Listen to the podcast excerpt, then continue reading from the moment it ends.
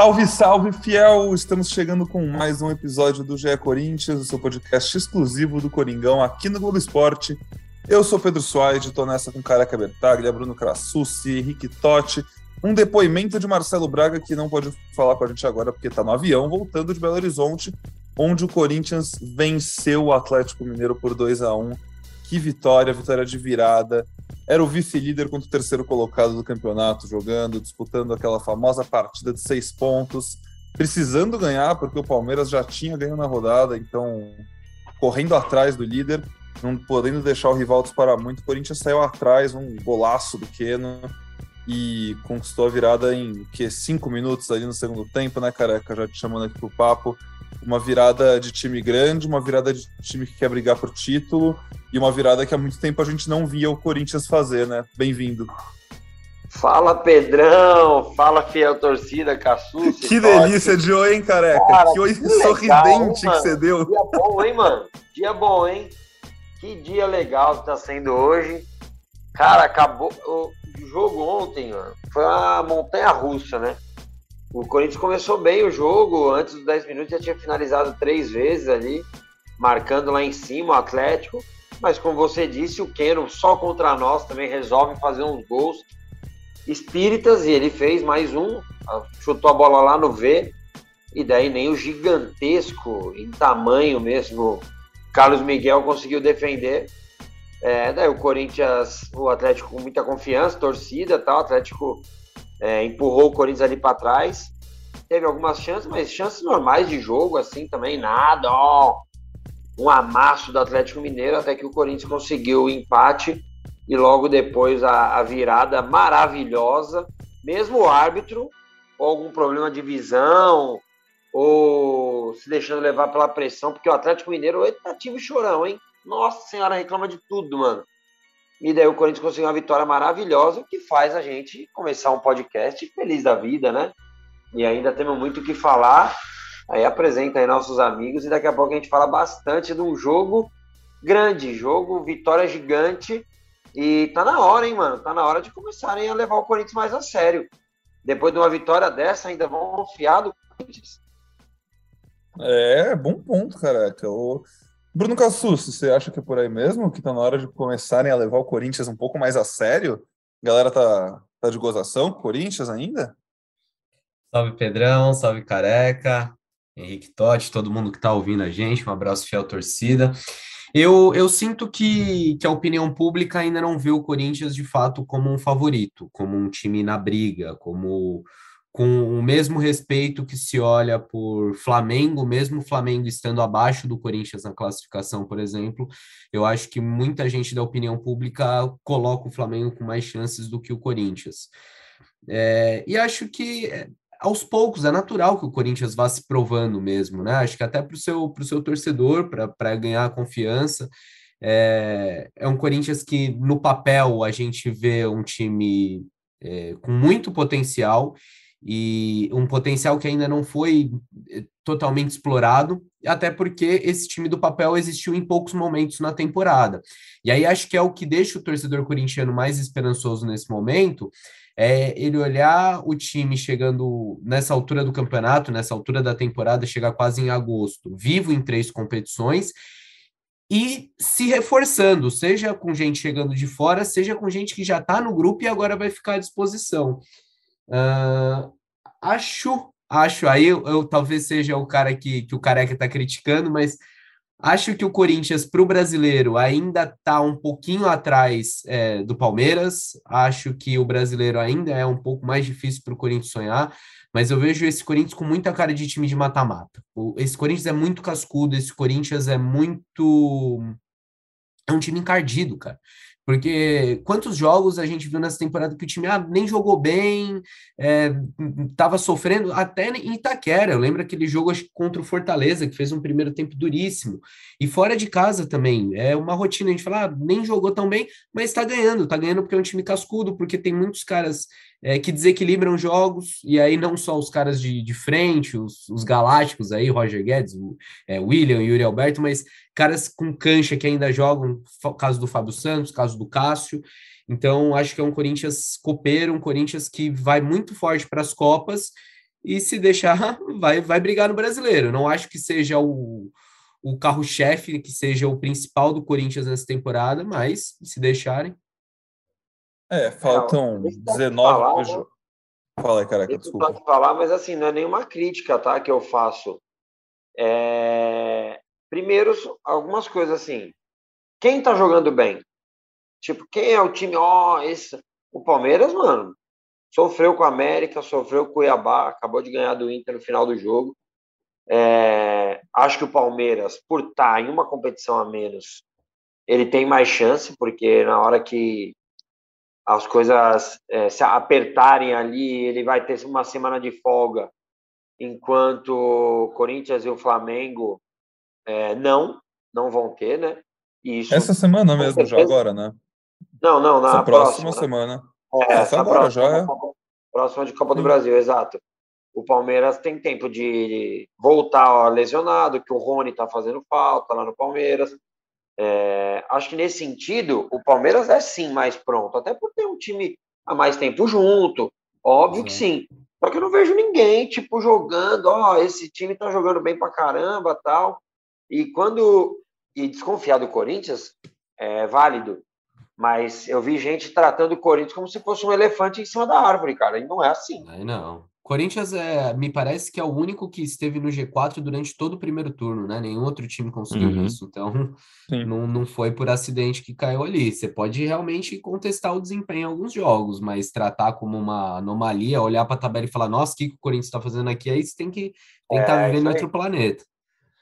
Bom debate, bom debate, amigos. E, bom, a gente pode falar muito também, e com certeza vai durante os próximos episódios, além desse, essa disputa de atenção entre mata-mata e Brasileirão, porque no Brasileirão faltam 19 jogos para decidir o campeão, né? Na Copa do Brasil faltam seis, na Libertadores faltam cinco. É, Henrique Totti, o Cassucci falou sobre a importância desse novo momento do Corinthians, né? Com jogadores voltando de lesão, reforços chegando, e mais uma vez, como foi na última vitória na quarta-feira sobre o Curitiba, na Neoquímica Arena, acontece de novo no Mineirão, o Corinthians volta a ter mais opções no banco e quem vem do banco salva o time mais uma vez. Na quarta-feira o Corinthians estava empatando, o Adson fez gol, o Mosquito deu assistência depois de estarem no banco. Dessa vez o Corinthians estava perdendo no primeiro gol do Corinthians. O Rony começa a jogada, dá a bola para o Fagner cruzar para o Fábio Santos. No segundo gol, o Giovani sofre o pênalti, o Fábio Santos vira o jogo. É, e a gente batia nessa tecla, né? Tão importante quanto os titulares voltarem a jogar por serem de um nível de qualidade acima, é, os jogadores que estavam tendo que ser titulares poderem voltar também ao banco e entrar no jogo e ter um fôlego até o fim, poder ter jogador com peito para resistir no fim do jogo, continuar impondo, continuar buscando um empate, uma virada, como aconteceu nesse último domingo. Bem-vindo ao podcast. Fala Pedrão, Cassucci, Careca, Fiel Torcida.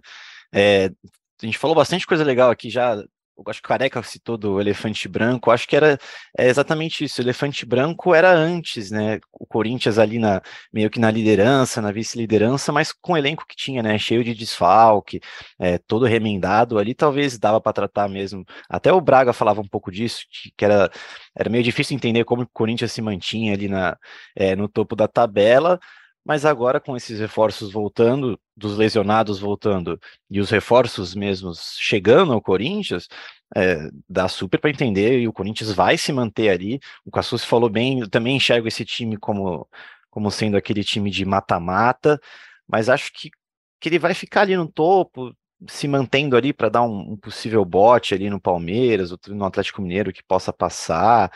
Porque, como o Careca mesmo falou, os outros times também estão tropeçando, né? O Palmeiras está tendo dificuldade para ganhar alguns jogos, o Atlético Mineiro também. É só olhar é, domingo. O Flamengo está lá embaixo, está se recuperando, mas mas tá, tá, uma pontuação distante já. Então, o Corinthians vai se manter ali num Brasileirão que ninguém está desgarrando, né? Não é não, é que nem nos anos anteriores que a gente via um, um time desgarrando na liderança. É, são quatro pontinhos ali. O Corinthians está tá competitivo ali, tá competitivo é a palavra, porque o, o Fábio Santos comentou isso hoje lá no Seleção Sport TV, acho que define bem essa, esse momento do Corinthians. É um Corinthians competitivo e que tende a evoluir ainda mais. Ninguém Então- desgarrando, e até no ano recente que alguém desgarrou foi o São Paulo do Fernando Diniz, e ainda assim É. o, o campeonato foi, assim, entre muitas aspas, de quem quis perder menos ele, né? Todo mundo querendo dar chance Hum. para o outro, e o Corinthians nessa dinâmica em 2022 agora, não que seja o caso igual, mas continua sempre no pelotão de cima, como vocês bem falaram. Diga lá, careca, você ia comentar Ó, algo, te interrompi. Só um númerozinho que quem levantou foi o pessoal do Yo Timão, é, meu amigo Diego, que é muito importante. O Corinthians é o melhor mandante do campeonato. Sendo que É. jogou só nove partidas em casa no primeiro turno, hein? Jogou dez fora e nove em casa, e ainda assim. Se você pegar o G8 do Campeonato Brasileiro, tirando, obviamente, o Corinthians, os outros sete, o Corinthians jogou contra seis deles fora de casa. Só o Flamengo em casa. Então, o Corinthians recebe todos eles.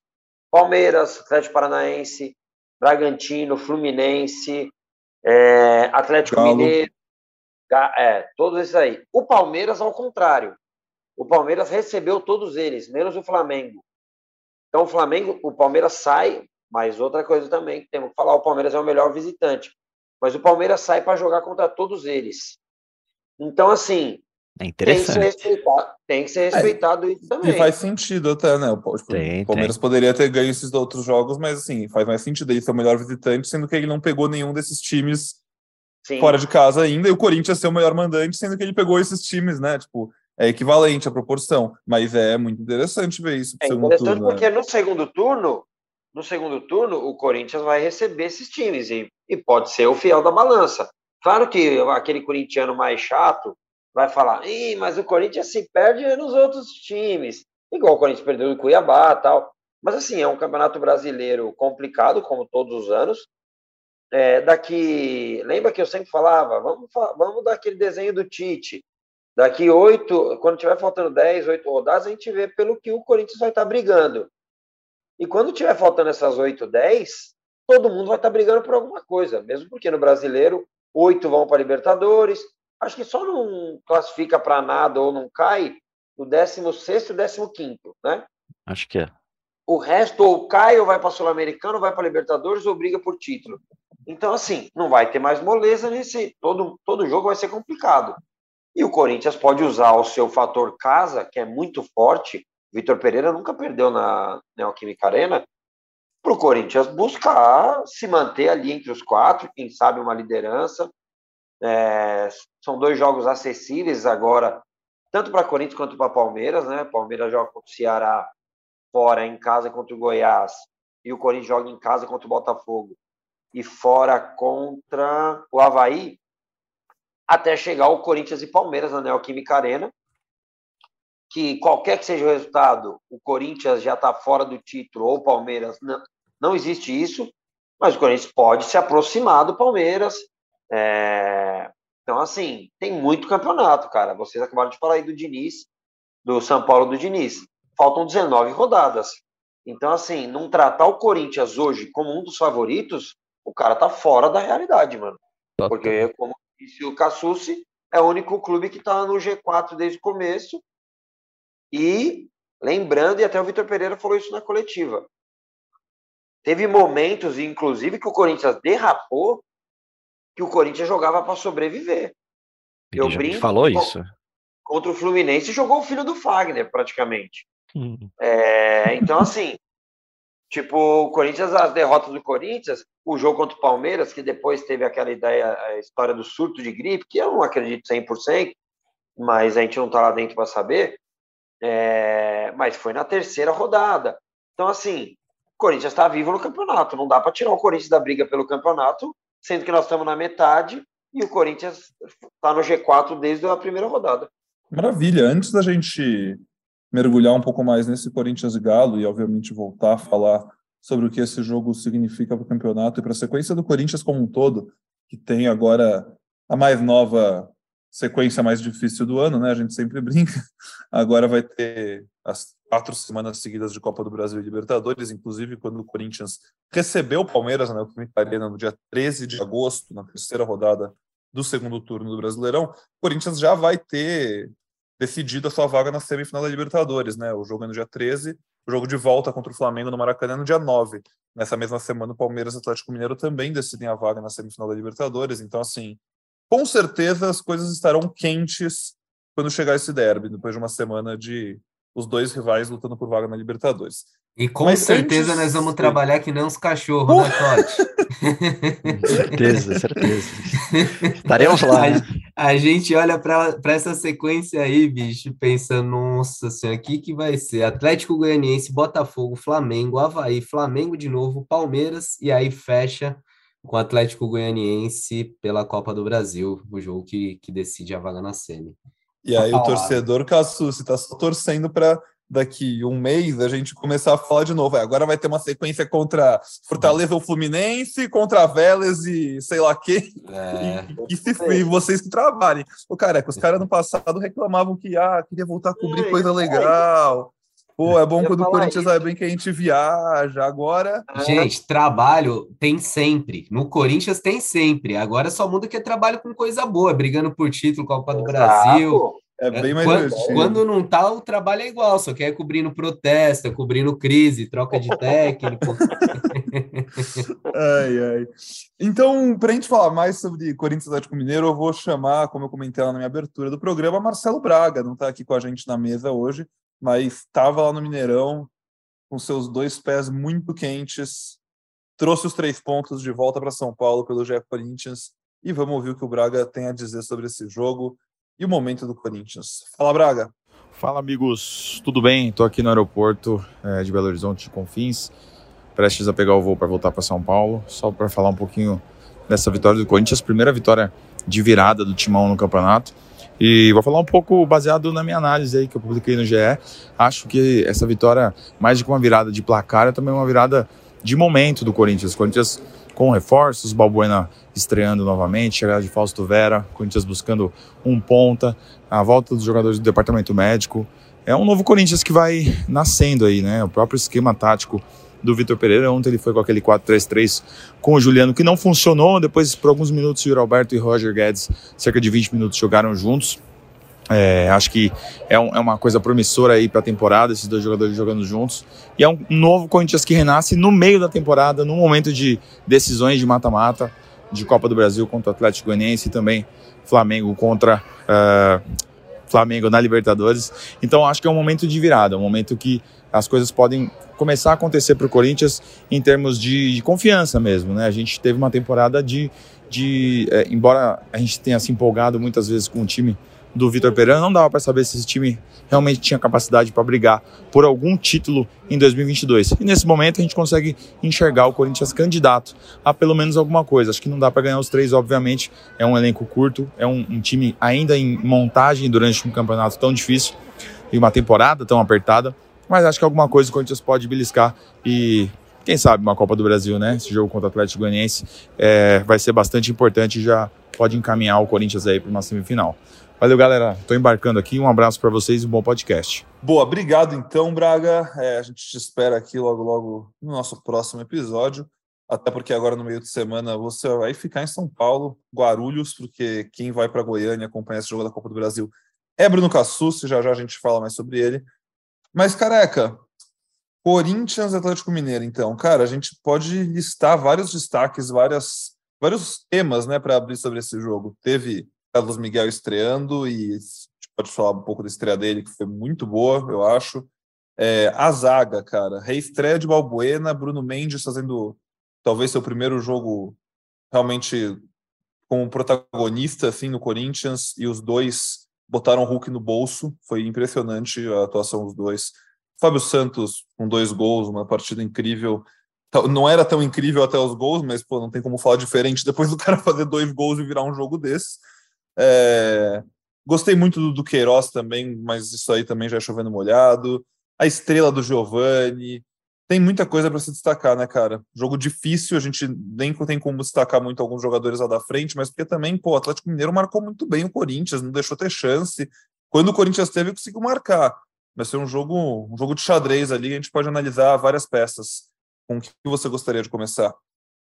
Cara, acho que primeiro eu vou falar do Vitor Pereira, maior nome do Corinthians na, na temporada, cara que fez esse elenco se tornar forte. E ontem a força do elenco ganhou. É... Ele tirou o Maicon, colocou o Rony, é... colocou o Giovanni, colocou o Mosquito. Mosquito que ficou fora um tempão, esse mais um daqueles que, que ficou fora bastante tempo. E daí, enquanto algumas pessoas até comentavam no meu Twitter, pô, largou a mão do brasileiro, então, trocou Roger Guedes por William. É...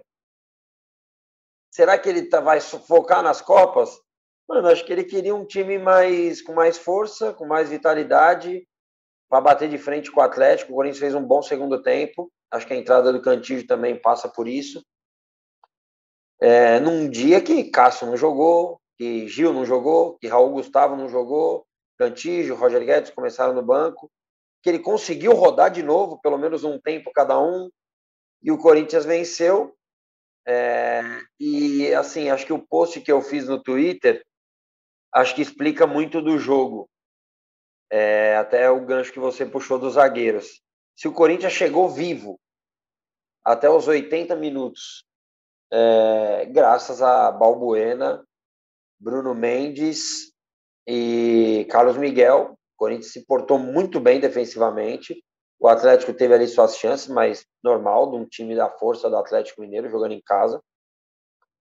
Mas o Corinthians se portou bem, esses dois principalmente. O Balbuena jogando por um lado é, esquerdo que ele não gosta. Na coletiva ele falou diferente, mas eu sei que não gosta. E, mas foi bem, em vários momentos desarmando, já armando, passes, é, o Corinthians consegue uma vitória, não vou falar heróica, assim, mas uma vitória muito grande, é, que o, como eu disse já aqui, acho que faz parte também para a gente falar do o árbitro. Se não tivesse VAR, cara, ia ser um dos erros mais graves dos últimos tempos. Os caras do Corinthians ali do banco quase invadiram o campo. Mas é isso, acho que o Vitor Pereira acho que é um nome maior dessa vitória porque vários desses nomes a gente fazia cara feia. Puta, vai entrar o Rony, que tem melhorado. Ah, vai entrar o Giovanni, 18 anos. E foram esses caras que fizeram o time ficar forte. O Rony, como vocês disseram, acha a bola lá no Fagner, já sai correndo para dentro da área. O Corinthians tinha quatro jogadores dentro da área no momento. É, então é isso. O Corinthians foi levando o jogo, foi levando o jogo até conseguir fazer aquele gol e daí a pressão obviamente muda de lado. Quem fica com a perna pesada é o Atlético. E daí o Corinthians soube usar bem, uma baita jogada do moleque, é, que se não sofre o pênalti, talvez faria um golaço. E o Corinthians consegue uma vitória muito grande é, na conta desse elenco que a gente foi descobrindo, graças a um técnico que a gente tem hoje, que dá oportunidade para os jovens e faz esses caras se tornarem essenciais, como você citou o Duqueiroz, que mesmo não fazendo um jogo tecnicamente muito bom, porque o Corinthians errou muito, no, muito passe em transição, a hora que ele vai ali para a linha. Ele estava jogando de primeiro, né? Com o Maicon de um lado e Juliano de outro, né? Naquele tripé de meio de campo que já é característico do Corinthians. Quando entra o Cante, ele fica ali pelo lado direito, e daí ele tem muito mais mobilidade que o Juliano, né? Ele começa a incomodar ali o Atlético. O Atlético já não tem mais tanta facilidade para sair jogando. O Corinthians vai colocando jogadores ali dentro do, do campo do Atlético e consegue, ali nos minutos finais, uma vitória maravilhosa, uma vitória que deixa o Corinthians. É, se um time ganha do Atlético Mineiro fora de casa, uhum. ele não pode não ser candidato ao título. Essa, essa vitória, o Careca falou muito bem de, de vários aspectos dessa vitória, mas é, queria destacar um, uma coisa me lembrou aquelas, aquelas vitórias traiçoeiras, sabe, que o Corinthians é, costumava ter, sabe, aquela que, que você sofre, sofre, sofre, mas aí no. Nem que você tenha sofrido tanto assim, o Corinthians não, não sofreu pra caramba no jogo, o Careca destacou muito bem a dupla de zaga ali, que foi, foi impressionante mesmo, o Balbuena e o, Raul, Balbuena e o Bruno Mendes, que o Pedrão falou, colocaram o Hulk no bolso de fato, mas é aquela vitória traiçoeira, né, do, de um Corinthians é, que, que consegue matar o jogo ali em, em, duas chegadas. O Fábio Santos falou disso também nessa entrevista do Seleção. É, achei, achei legal esse, esse aspecto que ele, que ele destacou dessa vitória. É, uma vitória é, decisiva. Soube chegar, é, chegou e, e, conseguiu, e conseguiu marcar É, lembrou muitas vitórias antigas do, de, do, Corinthians, até, até desse ano, mas de, de anos mais vitoriosos, assim, eu digo. Não sei se vocês concordam. Concordo. É, o time, não sei ainda se é, posso estar todos atualizados nessa estatística, mas há pouco tempo era o time que tinha a proporção chances criadas, gols feitos mais absurda do campeonato, né? Tipo, não era um time é. que criava tantas chances, era o time que mais aproveitava as chances criadas. Então, isso se prova num jogo desses. É, muitas vezes, durante o jogo, eu, eu entendo que você disse, Totti, não é nem que o time sofreu muito, mas assim, é, durante o jogo, às vezes o torcedor não teria muito por que acreditar que o time ia conseguir Sim. virar aquele jogo. Tava difícil o, o, Galo não conseguia bater e fazer gol, beleza. O Corinthians estava indo muito bem. O Carlos Miguel foi muito seguro, passou muita segurança mesmo. O gol que ele tomou, ele podia ter um metro a mais que ele não pegava. É, a zaga foi muito bem, enfim, mas ainda assim era um time que não não parecia que ia ter força, não parecia que ia ter como chegar lá. E aí, Cassucci, enquanto eu ia vendo o jogo, eu ia pensando no podcast, né? Tô vendo, vejo o Corinthians perdendo ali, meio do segundo tempo, eu já falei, ah, vou começar aqui a anotar umas coisas, umas, uns pensamentos que eu tô tendo para a gente falar amanhã no programa. E aí eu comecei a anotar, falei, pô, o Corinthians realmente não jogou muito bem, mas mesmo quando o Corinthians estiver, se é que vai estar num nível muito alto, aquele nível que, pô, todo jogo o time tá rendendo, todo jogo tá criando, todo, todo jogo tá bom, é, mesmo quando chegar lá, pô, vai ser difícil pra caramba ganhar no Atlético Mineiro no Mineirão. Toda vez que qualquer time joga. Quando o Palmeiras, campeão de tudo ano passado, pega o, o Atlético Mineiro no Mineirão, é difícil, quase é eliminado por aí na Libertadores. É um time muito difícil. Eu, eu falei, pô, é legal ter esse jogo para ver realmente que ainda tem que esse time evoluir, tá? Muito claro, tem como chegar mais, como melhorar, como render mais. E, pô, eu acho que tudo isso ainda faz total sentido mesmo com a vitória. Só que aí você adiciona uma coisa ao comentário, que é, pô, agora, mesmo quando tem essas adversidades e mostra que não consegue se impor, às vezes, no campo, que vai ser difícil, que vai sofrer, consegue competir até o fim e, às vezes, isso vai somar pontos que não somaria, mesmo nesse estágio de evolução, sem ser o último, mas mostrando que tem mais a fazer e também mostrando que, no nível que está, já consegue brigar, que é o que a gente está falando aqui desde o começo do programa, né? Sem dúvida. Isso você percebe também no discurso do Vitor Pereira e dos jogadores. Porque não é uma coisa de, ah, estamos ganhando, tá tudo bem, tá tudo certo, maravilhoso. Não. É, eu, eu vejo muita lucidez. É, mencionando também essa entrevista que o Totti falou do seleção, do Fábio Santos, ele fala: temos pontos a evoluir, principalmente ofensivamente. É, o Corinthians, o Fábio Santos coloca ainda a, atrás de outros times, ele fala que existem times mais prontos que o Corinthians, sem citar nomes, mas a gente entende quais são. É, e, e, vejo isso também na fala do Vitor Pereira, de reconhecer que, que ainda precisa é, se assentar, se entender melhor ofensivamente. É, nesse jogo do Mineirão, acho que também passa um pouco pelo, pelo Juliano, que foi um cara que, que tinha um papel de, de, de conectar meio e ataque e, e não conseguiu, né? Mais uma vez, um, abaixo o Juliano, é um cara que acho que de todos os, os reforços aí que chegaram para o Corinthians nesses últimos tempos, esses reforços badalados que a gente tanto falou, é um cara que ainda não conseguiu ter uma regularidade. Ele até teve bons momentos, que não, não foram muitos, mas teve lampejos, mas ainda é um cara que oscila muito, né? Ótimo Com ponto, certeza. Juliano. Sim, sim. Eu lembro aquela discussão que a gente tinha, Pedrão, foi mal interromper. Eu, eu lembro acho. aquela discussão que a gente tinha uma época que o Juliano não, não vinha jogando, né? Que era o, o, o mais injustiçado ali no rodízio do, do Vitor Pereira. Aí depois vieram as lesões, né? Michael, Renato Augusto. Ele teve uma sequência de acho que 17 ou 16 jogos seguidos, é. titular ou reserva. E eu não sei se isso influenciou dele ter caído de rendimento, não sei, mas é uma situação, uma situação difícil mesmo. O Juliano não tá Nosso conseguindo se encontrar. Nosso é calendário que... é muito louco, cara. A gente fez esse programa que a gente falou do Juliano não ter chance, parece que foi semana passada. Depois disso, o cara já jogou 16 jogos, velho. Eu, eu lembrei, você falou disso, eu falei, cara, eu acho que era 16, eu fiquei incrédulo aqui. É. Fala aí, careca. É, é, é, é que é assim, mano, essa parte ofensiva do Corinthians, o Corinthians não tem um meia, né? É, e não é nem não tem no elenco tal. O Corinthians não joga dessa forma. O Sim. Corinthians, a ideia é sempre ter superioridade numérica, né, pelos lados do campo. Daí teria que encostar ali ontem, no caso, o Juliano, Adson e Fagner, para conseguir fazer essa, essa superioridade e o Corinthians conseguir atacar pelos lados. Da mesma forma que do outro lado teria que ser Maicon, Fábio Santos e William. O Fábio, por característica, ele é um jogador mais posicional, né? Ele toca e ele não vai fazer uma ultrapassagem e tal. Por isso que acho que o William até cre é, cresce de rendimento quando ele joga com o Piton. E o Piton dá essa outra opção para ele. E que bom que a gente tem dois e o, e o Vitor Pereira pode trabalhar conforme o adversário. O que o Corinthians precisa ter mais é que esses internos, e ontem, quando o Du entrou, ele conseguiu fazer isso melhor, é que o Corinthians precisa acelerar mais passe, né? Porque senão fica muito moroso e é mais fácil marcar, porque você não tem um cara genial para dar um passe entre linhas.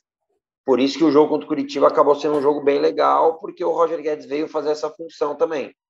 Então, assim, acho que a gente vai ver mais, e agora com o time mais junto, ele vai conseguir trabalhar melhor essa, essas formas de o Corinthians atacar e provavelmente o Corinthians vai criar mais chances. Ontem, eu falei antes do gol, o Corinthians saiu.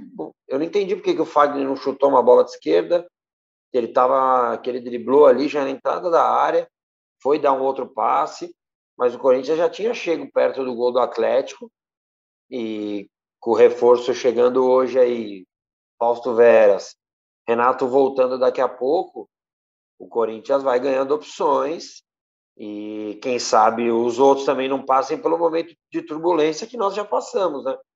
Então, vamos ver. Ver. Acho que o Corinthians está num, caminho certo, principalmente pelo que o Cassus falou, de não achar que está nadando de braçadas e saber que tem muito a melhorar, porque o Corinthians realmente se manteve nas três e agora não dá mais para tirar o pé de nenhuma.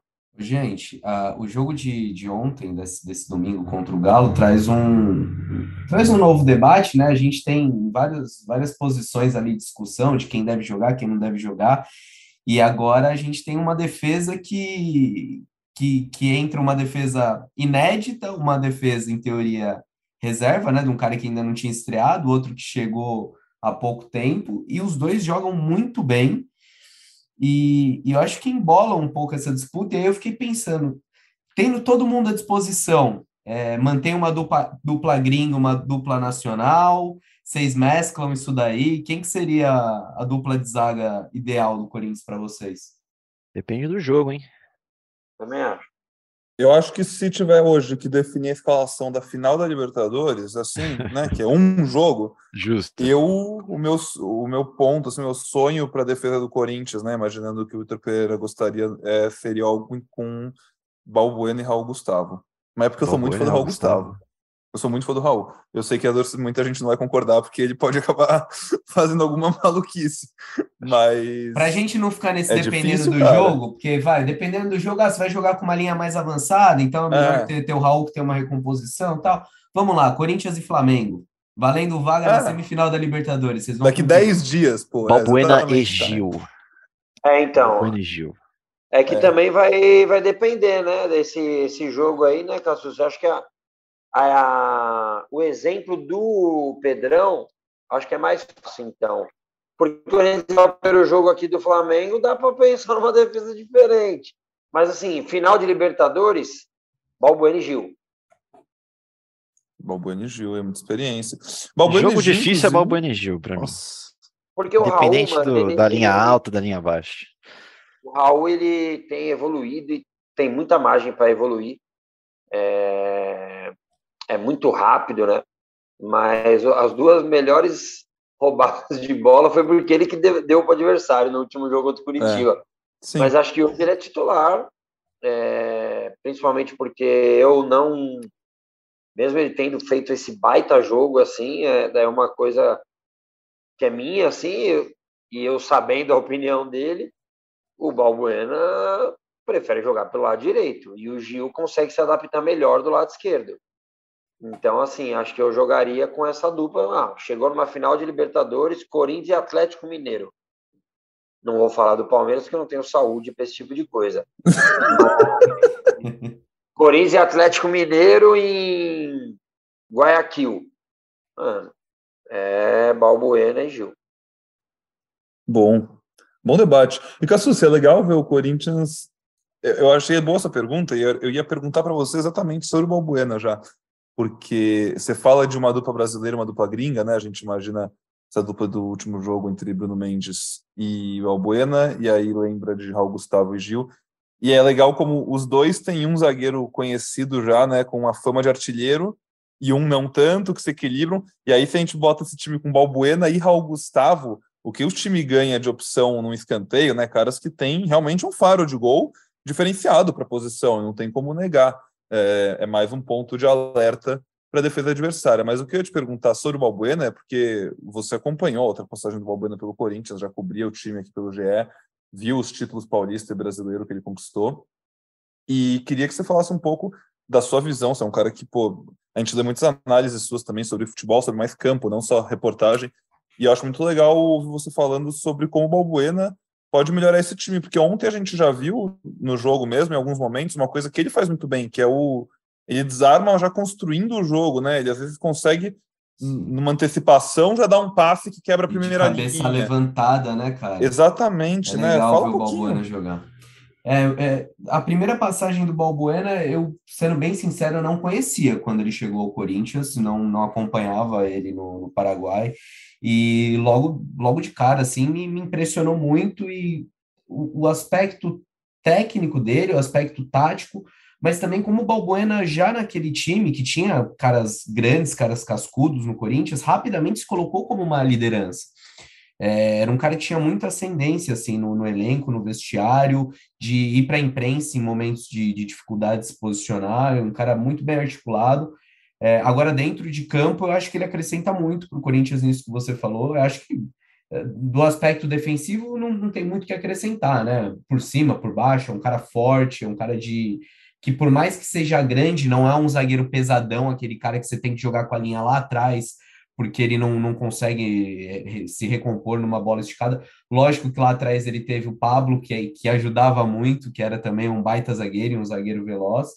É, mas e, e, acho que ele acrescenta isso que você também falou, Pedrão, dele já desarmar olhando para frente, já desarmar e conseguir um passe vertical pelo chão, um lançamento de qualidade é, características que vêm acrescentar muito ao Corinthians e que eu vejo ainda é, necessitando lapidação no Bruno Mendes. Acho que o Bruno Mendes tem um pouco disso também, de, de ser um cara que desarme já já olha para frente, que joga de cabeça erguida, é, ainda tem, tem pontos a melhorar, até por ser muito mais jovem que o Balbuena. Mas foi um baita reforço do Corinthians e que, assim, ninguém joga à toa três, três temporadas na Premier League, né? O Balbuena jogou na Inglaterra, jogou num time menor, ou seja, todo final de semana ele pegava um ataque lascado pela frente, com uma defesa que nem era tão protegida. É, então, é, a gente podia até separar um programa para falar só de, do mercado corintiano, porque assim, o Duírio Monteiro Alves, diretor, é, é, o Duírio Monteiro Alves, presidente, é muito melhor que o Duírio Monteiro Alves, Oi. diretor, nas contratações. é, Balbuena agora, agora a gente vê o, o, Vera que chega com uma baita expectativa, enfim, é, chover no molhado, ficar falando bem das contratações do Corinthians, mas como, como fui provocado, há de se destacar é, essa chegada do Balbuena. Ótimo. E o Vera, cara, muito legal exatamente pelo que o Careca estava falando antes, né? Porque parece que é o tipo de jogador que vai entrar nesse rodízio e faz, pode fazer qualquer uma das três no meio campo, como esse volante que é o, o 10 de hoje em dia, né? Muito se fala de não ter mais o 10 clássico tal, e hoje em dia, às vezes, na maioria das vezes, é o volante que vai acabar deixando o atacante na cara do gol. E eu acho que o Fausto Vera, acho que principalmente por isso, o Vitor Pereira quis porque quis e que fez a, a diretoria contratar esse cara. E eu acho que até assim, agora falando aqui sem nenhuma informação, né, mas falando de feeling mesmo, a impressão que passa é que assim, o, o, é um cara que o técnico queria e a diretoria falou: não, a gente tem que dar esse cara para o técnico, porque a gente quer que ele fique ano que vem. É moleque, tem potencial, a gente vai gastar uma grana que, se tudo der certo, vai voltar daqui a um tempo, quando a gente revender ele para a Europa, e a gente tem que trazer, porque tem que deixar o professor feliz, né, careca? É, acho que a ideia passa, passa por isso mesmo, é, venda depois futura, né? É, como disse o, o Cassucci, é muito verdade do Willian como presidente muito melhor do que como diretor. Essa foi uma das perguntas que eu fiz para ele quando ele veio aqui. E também foi uma das que eu, que eu fiz se o Corinthians teria condições de investir ou se as contratações seriam somente oportunidades de mercado. É, o Corinthians tem, vai investir, está investindo um valor alto no Falso Veras. Não vou mentir que não sei se o Corinthians teria essa condição, mas ele é o presidente, sabe bem disso. Mas acho que se já teve, já teve uma recusa para o Duqueiroz de quase o dobro desse valor, é, a expectativa é que o Duqueiroz continue se valorizando e é um jogador que, obviamente, quanto mais perto foi ficando, quando o Braga deu 7 de 0 a 10, eu já fui procurar uns videozinhos, né? E é um meio-campista moderno, o cara que faz todas as funções de meio. o 5, 8 e o 10. É, e Fausto Vera, Skills and Highlights, Welcome to Corinthians 2022. Aí. Ao som de oh, Sweet Dreams. Expectativas foram geradas em cima desse Bom, cara aí, posso, posso falar. Geradas, e o que assim, falam bem dele lá, meu. Eu acho que a expectativa gerada em campo e, e depois de revenda, né? De mercado. Então, assim, sim. é um jogador que o Corinthians vai usar, é, com certeza não é uma. É, precisa de adaptação, né? A gente não pode esquecer que é um moleque de 22 anos, chegando num time com uma baita tradição de revelar jogadores, mas que não vem, não vem. Não é um time que é campeão toda hora na Argentina, não está em todas as Libertadores. Ele chega num dos maiores clubes do mundo, não é porque eu sou corintiano, um, talvez um, para mim, o maior do Brasil. E assim, precisa de uma adapta, tem 22 anos, tal, mas parece ser muito bom jogador, né? Muita personalidade. Tomara que chegue aqui, vista a camisa e consiga é, desempenhar o quanto antes o que ele pode desempenhar, porque a expectativa é muito boa mesmo. Agora, galera, quantas vezes no passado, quando o Corinthians contratava algum Pereva, se falava assim, pô, cadê o Cifute que não, não olha o mercado sul-americano? Por que, que, o Corinthians não vai na América do Sul aqui buscar é. jogador? É, assim, tem um ponto. A, a, o negócio do Vera economicamente ainda não está esclarecido. O Corinthians não fala de valor, os valores que saem na Argentina são desencontrados. Assim, a gente ouve, ah, é ali perto de 5 milhões, 5 milhões de dólares, ah, pode ter bônus. Não está claro, não está claro nas matérias que eu, o Braga, o Todd escrevemos. A gente está colocando isso, então essa parte precisa ser melhor entendida. Porque 8 milhões de dólares é muita grana se realmente for isso, é 40 milhões de reais. Mas daqui do Brasil, as informações que a gente ouve daqui, não confirmam, não confirmam esse número. Ninguém pra, falou para mim 8 milhões, que é o número que saiu lá fora. Parte econômica de lado, é, dentro de campo, eu acho que, que é muito interessante esse negócio. O, o Careca destacou a adaptação. Tá, ele vai demandar um tempo, mas é muito melhor se já trazer o Vera agora e você ter ali quatro meses, cinco meses para ele se adaptar para o ano que vem, enquanto você ainda tem o Maicon aqui, enquanto você tem o Duqueiroz, que, que a gente vislumbra uma possibilidade de ser negociado, enfim, com o time redondo, o Vera hoje não, não é uma posição que está desesperado, precisa trazer um cara. Lógico que ele vai agregar, mas se, se não tivesse o Vera, também daria para levar com o Maicon, com o Du, com o Cantilho, com o Rony, enfim. Então, nesse aspecto, de ser um cara muito promissor, todas as referências que a gente pega lá de fora é, são muito boas, destacando não só o que o Vera apresenta em campo, mas como ele é de personalidade, de ser um cara com, com característica de liderança, de ser um cara correto. Falei com um jornalista argentino que elogiou muito esse extra-campo do Vera.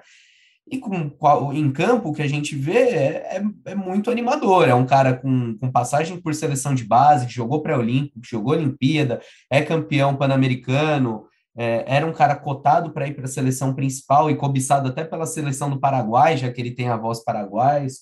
É, eu acho que, que é, é diferente, por exemplo, eu tive amigo que comprou, é, não dá para se empolgar porque os vídeos do Arauz eram bons também, mas eu acho que é um estilo diferente. O Vera já se provou num campeonato mais com, competitivo do que o campeonato chileno. O campeonato argentino pode não ser é, top 5 ligas do mundo, mas é melhor que o campeonato chileno. É um cara que tem passagem por seleção de base, não foi convocado só para um, dois amistosos, não. Ele teve uma constância na seleção. E já é mais velho, já tem até um, um biotipo diferente do que tinha o Arauz. O Arauz era muito garotinho, era um adolescente que você via que poderia, quem sabe, virar um jogador. O Vera já, aos 22 anos, já me parece um cara mais pronto, mas realmente só quando ele chegar aqui, botar a chuteira, vestir a camisa do Corinthians, a gente vai, vai poder ver. E tudo isso que, que a gente falou precisa ser resolvido rápido, porque o prazo de inscrição na Copa do Brasil é até essa terça-feira. Se o Corinthians não conseguir regularizar o Vera a tempo, não vai poder contar com ele não só diante do Atlético Goianiense, mas também caso passe para a semi e eventualmente uma final. É, eu vi mais de um jornalista argentino falando que o Fausto Vera nessa temporada já era, se não o melhor meio-campista do campeonato argentino do que um dos, então realmente é um cara que chega já com mais moral. E é ótimo a gente falar sobre ele para, bem como o Cássio se disse, a gente dar um clique, virar a chavinha começar a falar um pouquinho de Copa do Brasil para levar esse podcast aqui para a reta final, porque hoje a gente grava na segunda-feira, amanhã é terça, o último dia em que o Fausto Vera pode ser inscrito, e depois de amanhã é quarta-feira, dia de Corinthians, Atlético Goianiense, Atlético Goianiense e Corinthians. Corinthians viaja, Bruno Cassucci viaja, alô Goiânia, que delícia. Já foi para Goiânia, Cassucci? Está animado? Como é que estão os já planos foi, aí? Já foi, bom demais. Volto para lá, inclusive, esse ano, em setembro, que eu tenho um casamento de um, de um amigo por lá, mas cidade boa demais, calorzão e ingressos esgotados da torcida do Corinthians. A Fiel que fez uma festa belíssima no Mineirão, lotou o setor visitante e calou a torcida do Atlético em muitos momentos. No, no Na transmissão tempo, só dava para ouvir a Fiel, hein? Na transmissão é. da Globo. E lá tá no bonito. Antônio Ascioli, mesmo com ingresso caro, ingresso a acho que 80 reais a meia, e mesmo Isso, assim, 160 torcida, inteira. O que é um absurdo, né? Meu Deus. Ah. Quantas mil, Cassucci? Acho que são 3 mil, careca. 3 mil. O estádio cabe visitante. 12 mil, não é, o Antônio Ascioli? Não, não. Vai ser no Antônio Ascioli o jogo? É, vai, vai eles não aceitaram a proposta ah, é? Serra e vão mandar o jogo no Antônio Ascioli, que é um caldeirãozinho, né? O presidente falando do, do Serra Dourado, presidente do Atlético, eu achei que o jogo ia ser lá. Não, parece bom, que não na Cassus. Campo bom, mas não. campo bom, Antônio. É, o gramado é melhor. O gramado é melhor. É. E, e segundo o próprio Atlético Goianiense, a capacidade do estádio é 12.500. Bom. E aí serão 3, 3 mil, carisma, carisma esse estádio. Vamos fazer barulho. É carisma demais esse estádio, é bonitinho, pô. Bem Os legal. Dois, do Goiás também é bem legal, Serrinha. Sim, sim. sim. Eu acho mais Verdade. Legal. E aí, bom, o Corinthians então. Corinthians vai para Goiânia e a gente deve ver, obviamente, algumas mudanças nesse time para começar essa maratona. É, e como o Corinthians segue pontuando no Brasileirão, a gente não pode nem imaginar que, ah, pô, então, entre essa partida de ida da Copa do Brasil e na outra semana a partida de ida da Libertadores, então, pô, no fim de semana o Corinthians vai entrar com o time C contra o Botafogo em casa. Não vai. Corinthians está brigando pelo título brasileiro, não vai entrar com o time C, vai provavelmente AB, entrar com um time. AB, AB, AB, AB. AB, AB, exatamente. Vai poupar um pouco contra o Atlético Goianiense já, talvez, e aí poupar outros contra o Botafogo e força máxima contra o Flamengo, não sei. Mas o que a gente pode imaginar, o que a gente já sabe, olhando para esse próximo jogo, meus amigos setoristas, eu vou pedir ajuda dos universitários aqui. Rapaz. Difícil, Rapaz. difícil. Porque a dúvida já começa no gol, né? Começa no gol, né, pô? É, exatamente. Normalmente a gente vai, Cássio, beleza, e aí tem 10 dúvidas. Agora não, já no gol já tem dúvida. A gente conseguiu ver ele nas imagens. Mas, ó, né? eu, eu, posso ter, eu posso dar um, tirar uma dúvida aqui. Vocês acham que a dúvida é Cássio ou Carlos Miguel? Ou se o Cássio não jogar, ainda existe uma dúvida entre Carlos Miguel e Donelli, depois desse jogo dele no fim de semana? Depois desse jogo. Eu acho que não tem dúvida. Miguel, né? Eu acho que é Carlos Miguel, né? E depois do jogo do Donelli lá em Ceará. É, esse, é, esse é o problema. Não é nem só o jogo do Carlos Miguel, é. mas é o, o, último jogo do Donelli também. É, eu acho que se o Cássio não jogar, realmente deve ser Carlos Miguel. E aí volta o Rafael Ramos, o Fagner estava voltando de lesão, teve que voltar a ser titular. Acho que dá para não sei. Eu acho Nossa, cara. É, deve ser Rafael Ramos. A gente imagina a zaga reserva do último jogo, Gil Raul Gustavo, talvez volte a jogar. Teve Lucas que nem, nem entrou no último jogo, o Fábio Santos ficou até o fim. É, se a gente trocar o meio campo inteiro, a gente pode ver um meio campo ali com Cantillo, Rony e... Acho difícil. Né, se trocar inteiro não dá. Vai ter que ter Acho que ele vai de Cantillo e do Queiroz. Ele vai repetir. Cantillo do Queiroz. É. Isso contra o Atlético? Não, tô pensando no time próximo jogo, né? Se ele trocasse o meu Vai, campo todo É, inteiro. contra o Atlético Goianiense. Vai todo mundo, pô. É, do mundo. Queiroz, Cantígio e Maicon. Não, todo mundo que- no, no time inteiro? Ou meio Roger campo? Guedes e Uribe, tudo, tudo. Fagner, Piton, pra mim, Fagner, Piton, Raul Gustavo, Gil e. Mas, mas aí, Mas contra o aí não é todo mundo, aí já mexeu bem, né? Não, todo mundo. O, todo mundo, os 11 ideais de hoje. Todo mundo time que você considera titular, sim, entendi. É o Tá, mas aí time. no fim de semana contra o Botafogo, você entra com um time bem mais alternativo? Essa é a minha, essa é a minha dúvida. Porque eu, Eu acho que acho ele vai que entrar assim, com né? um time med, não medião, mas como o Totti falou, um AB na quarta e um AB no fim de semana. Não, que não, o que eu quis dizer era o- O time A contra o Atlético Goianiense, o time B Ah, contra tá, o Botafogo, errado, o time então, A beleza. contra o Flamengo, o time. Eu falei certa ordem? Falei, né? O Entendi, time falou B certo, contra o Havaí. Eu acho que a gente vai ver uma mescla aí de A e B nos dois jogos. Eu também acho. Mas eu acho que nesse do Atlético Goianiense, eu iria com força máxima. Uhum. Porque se você consegue uma vantagem boa, é, uma vitória, né, uma vantagem boa que eu digo, vencer. Sim. Eu já não sei como o Atlético Goianiense vem pro jogo aqui, porque o Atlético Goianiense tem três competições também, só que uma delas ele tá brigando para não cair. É, ele não tem esse elenco que o Corinthians tem. E Então, só o assim, Corinthians sabe o contra, quão mais tranquila foi sua vida contra o Boca, porque ele não 4 a 0. tinha mais que se preocupar com o Santos, né? Não tinha Sim. chance de pressão, ser eliminado na Copa do Brasil. Pô, fez o 4 a 0 ali, era muito muito lógico imaginar que já tinha passado e aí pôde tirar esse peso das costas. Então, mesmo, se consegue de novo fazer algo parecido, uma vitória simples fora de casa já é Sim. algo parecido nesse caso, eu acho. Exato, mesmo porque contra o Botafogo, sendo em casa o jogo, é, quem você colocar, o Corinthians vai ser o protagonista do jogo. O Corinthians tem condições de colocar os 11 reservas, uns 11 reservas que dá para jogar contra o Botafogo. É, então, assim, se ele tirou o Roger Guedes agora que vinha numa sequência de seis jogos, o Roger Guedes vai jogar os dois, vai jogar quarta e domingo e sábado. Na minha cabeça, acho que é isso, mano, porque depois de, é, depois tem o Flamengo, eu acho que ele só vai dar uma tirada de pé contra o Havaí fora. É, É. De tipo tirar um 5-6. Agora Entre os dois jogos contra o Flamengo, né? Porque aí Entre são exatamente aí de volta, antes e depois. Porque né? antes disso, eu acho que até contra o Botafogo, mano. acho que- Porque agora ele tirou cinco, gente. Ele tirou Cássio, Raul, é, Piton, Gil, Cantijo só um tempo, Roger Guedes só um tempo, William só um tempo e Yuri Alberto praticamente só um tempo. É, eu acho que vai todo mundo, mano. Vai todo mundo agora. Daí contra o Botafogo, Justo. ele tira um dos do, do ataque e põe o Watson. Aí ele Se tira quer, ele o pode Fagner, trocar a zaga o- inteira, tira os dois ele o zagueiros, põe Fagner, Balbuena e ele tira o Mendes. Ele põe o Rafael Ramos, aí ele volta com o Fábio Santos, aí um só do meio não joga, talvez o Vera joga já meia hora, troca um tempo cada um. Eu acho que agora não tem mais como. Acho que dessa sequência eu só consigo ver o jogo contra o Havaí, que é um jogo que, mano, você vai ter que correr um risco de tipo.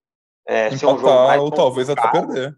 Exato, um jogo mais complicado, mas que você vai ter que descansar mais gente. Fora isso, É, é pau no gato, mano. tô de É acordo. no acelerador. Que delícia de quebra-cabeça é esse, hein, galera? Meu Deus do céu. E é dois hoje, né? Mas esse meio campo, então, pro pro jogo contra o Atlético, Maicon, Cantilho e, e Du? E Du. Edu? Saco. Sim, Tchau, Juliana?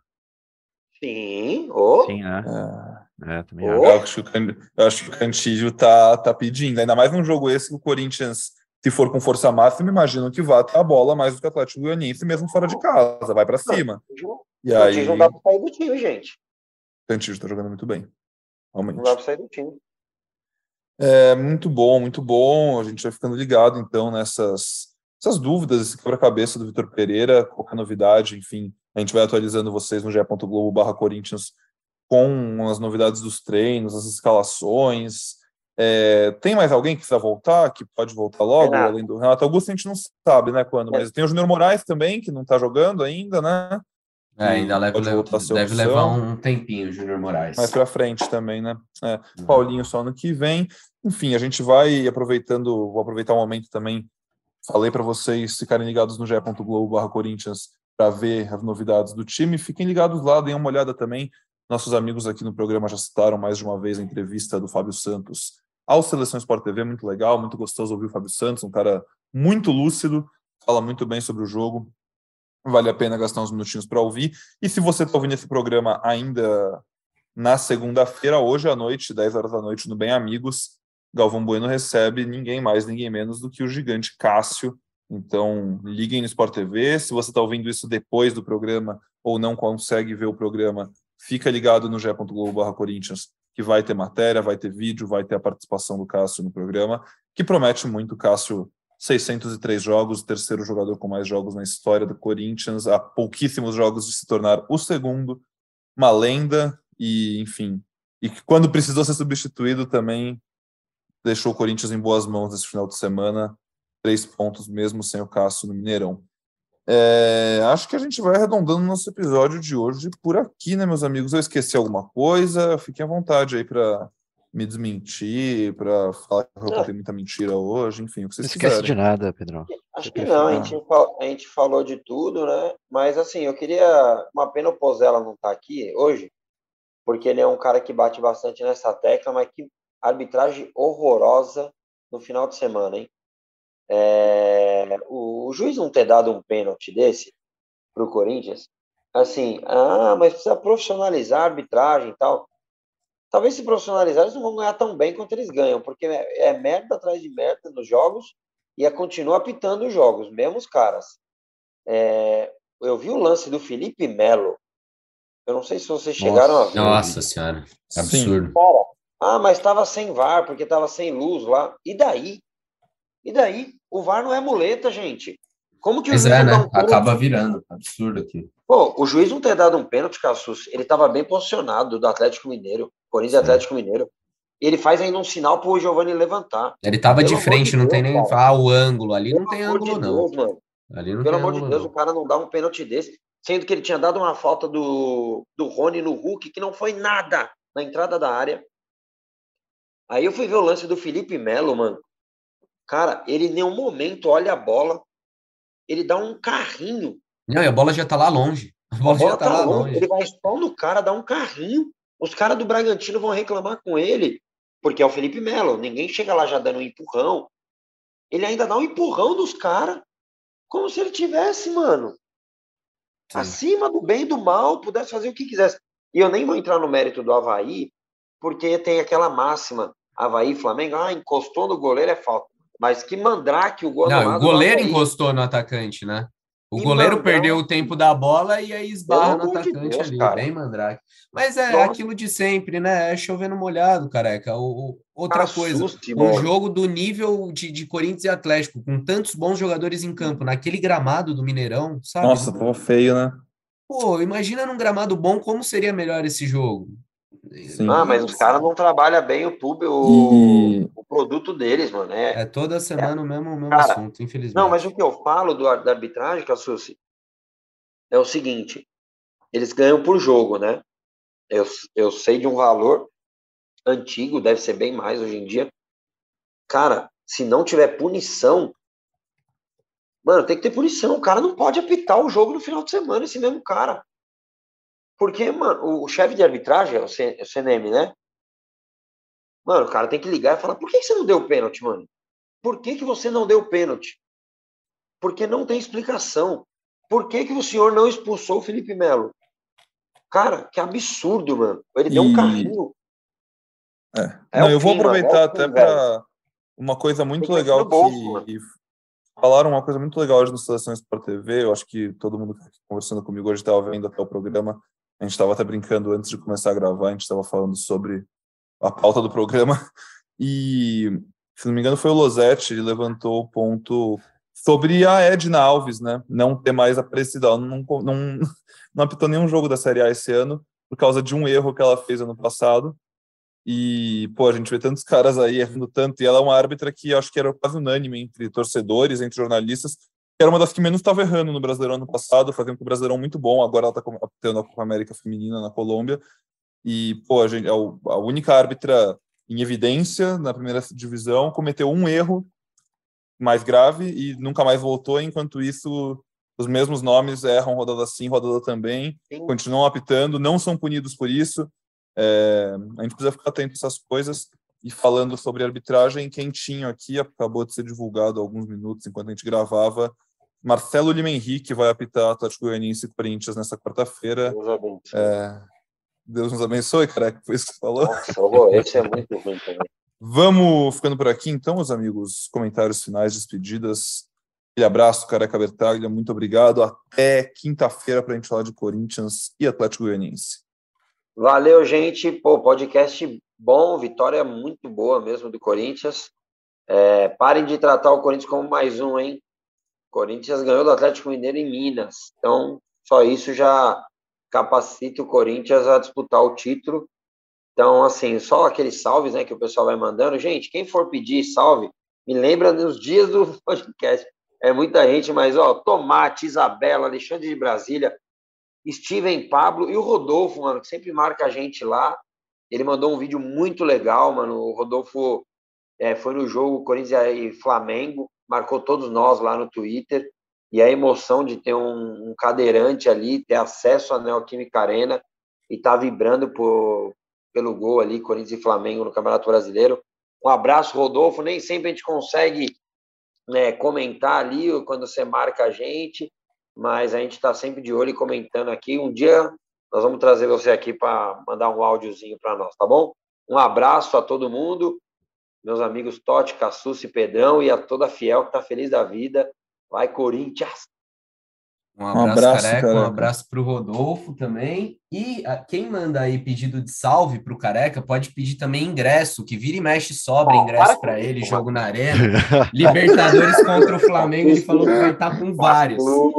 mano, chama no Twitter, chama na DM que o Careca tem, hein? Edita, mano. Arroba análise fiel. Olha, mano. É sacanagem, cara. Ingresso, é. Ó, esse jogo aí, gente, impossível, tá? Em alguns jogos. Cada um por si, Deus contra todos. Inclusive, eu vou ter que mexer um pauzinho.